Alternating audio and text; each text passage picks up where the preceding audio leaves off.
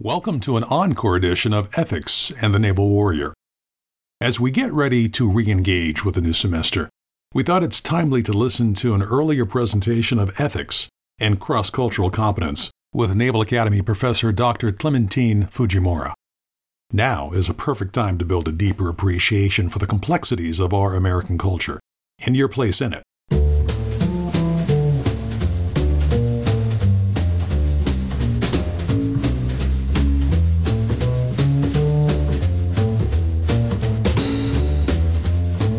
Welcome to Ethics and the Naval Warrior. I'm your host, Michael Sears.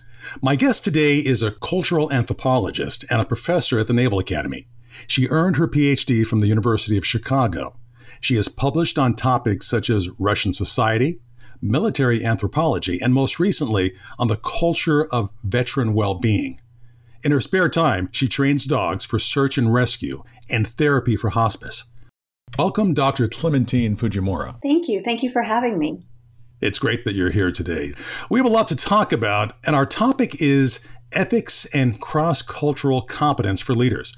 Let me ask you first what do you mean by culture? Okay, so culture is one of those terms that um, we debate about in anthropology, and there are many different ways of defining it. But to me, I think of it as a learned system that we all have, that we're raised with, and that gives meaning to our lives. It's sort of our roadmap. Um, it helps us define our reality, um, what we perceive as normal, and it guides us in our actions and reactions to our environment. I guess you're saying that we all have culture. Of course, yes. We're all born in a in an environment with other people. We're social beings, and our parents and our family raise us to learn how to behave and what's right and what's wrong, or what we think is right and wrong. Um, and then we can find out later that other people have a different experience and might see the world differently, but we all have it as human beings, yes. So, with that said, what does it mean to be cross culturally competent?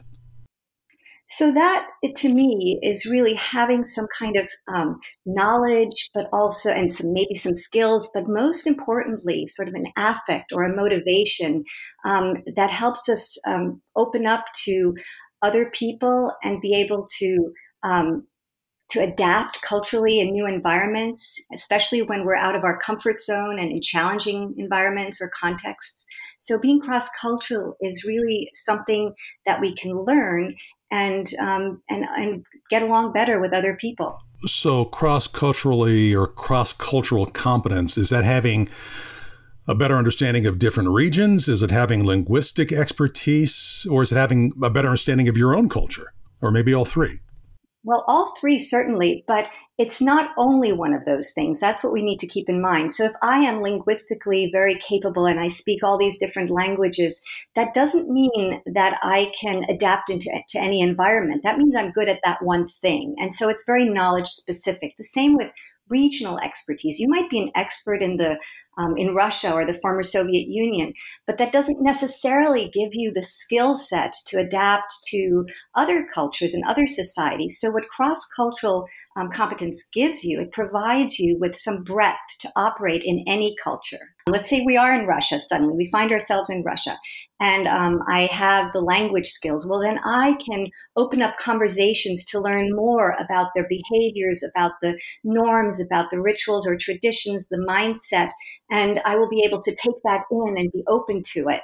Um, so language is certainly a facilitator, um, but it's not always necessary for. We can go to England and um, we'll speak English, but that's a completely different culture. Um, so it's nice to have the language skills um, because it opens you up, um, but it's not the only thing that you need. I think you need to have a certain mindset or an affect or be be excited about being opening up to or opening up to other people and learning more about why they do what they do. Can you can you practice that competence at home, be it England or even the US? I think that's a great just a great question because I think often we think, well, I have to learn, study what culture is, and I have to study um, these, you know, regional expertise classes. We have to take political science because I need to know about culture if I find myself abroad.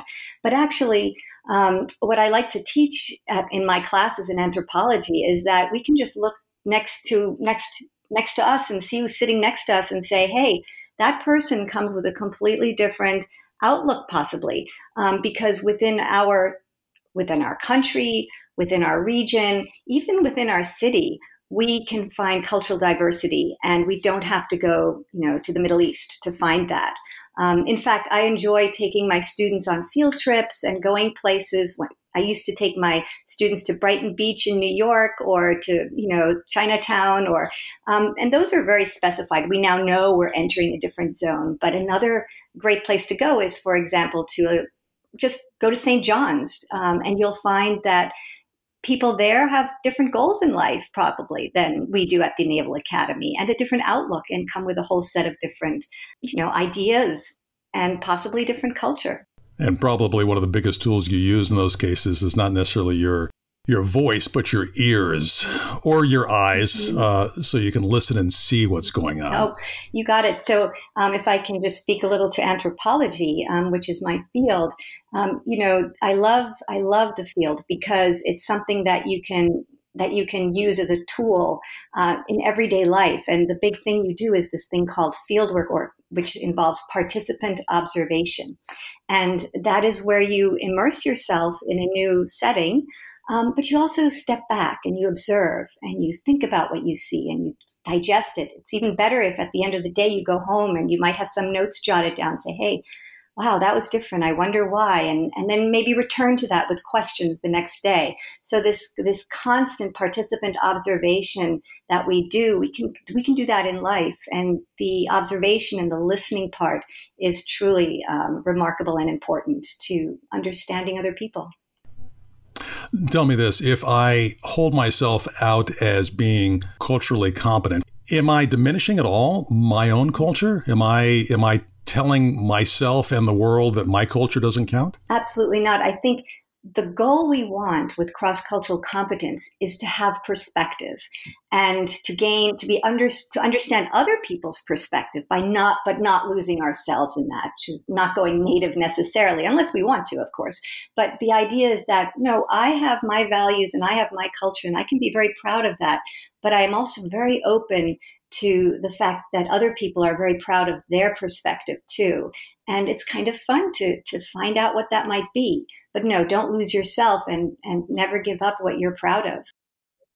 You make a very good point about, uh, for instance, St. John's. It's a co culture to the Naval Academy. There are other co cultures out there mm-hmm. that we can quote unquote practice with, right? Oh, yes. Um, so, one of the things I really enjoy doing um, in my anthro class is I take my students not to St. John's. They can do that on their own. I'll, I'll take them on a bus ride just down New York Avenue to Gallaudet University. And in case you know you might know or the audience doesn't know, Gallaudet is a fascinating university, which is really um, for the deaf community. Um, and that would be deaf with a capital D. Um, they believe pretty strongly that they have a culture, uh, one that they're very, very proud of. And um, so they have some rules and there's etiquette. You know, you don't ever want to assume that a deaf person can read your lips because they have their own language and it's ASL, it's sign language. Um, and it's different from French Sign Language, although similar. Um, and so they really have their own culture. Some would say their own ethnicity. So I, I prepare the students for this trip. Um, and I say, see, we don't really have to go very far. Let's go to Gallaudet. By the time we get there, they're nervous wrecks because they realize they need to they need to behave in a way um, that is polite and certainly respectful, which shouldn't be hard. Um, but you know, some people think of deafness as a disability, and in the deaf world, it's not. And just thinking about deafness as not a disability makes it really hard for students to adapt to the university and the culture, and yet they do. Um, and so, after the proper amount of preparation, um, I set them on a task to ask students questions and find out about their lives and spend a day of doing participant observation research. Um, and the great thing is, they come back with a completely different perspective on what deaf culture is. Um, and to the point where I've heard they've gone back, um, they've gone to the games there, um, and they've made friends, long lasting friendships out of just one day of opening up to a co culture that is very different from their own. So let's let's talk about the nature of all of these podcasts, which is ethics. What are the ethical implications? How does being cross culturally competent lead to a better, more ethical leader?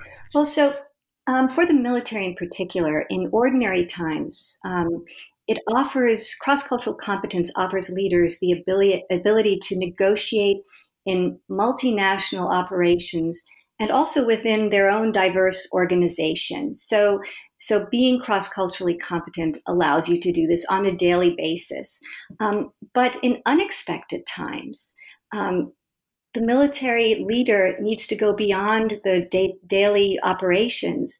And especially as a Marine, you might understand sometimes you suddenly have to be diplomatic. Um, it's not just going in for the fight, but it's also to pick up the pieces and rebuild communities and be diplomatic or avoid any kind of conflict um, and building interpersonal relations rather than warfare. Wow, a lot of things to talk about here. I want to talk more. Uh, so let's do this again. Thank you very much for this conversation. Oh, thank you so much for having me on your podcast.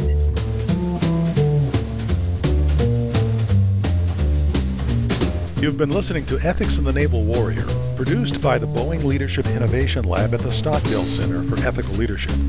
You can find more of our podcasts by visiting the Radio Stockdale page at usna.edu.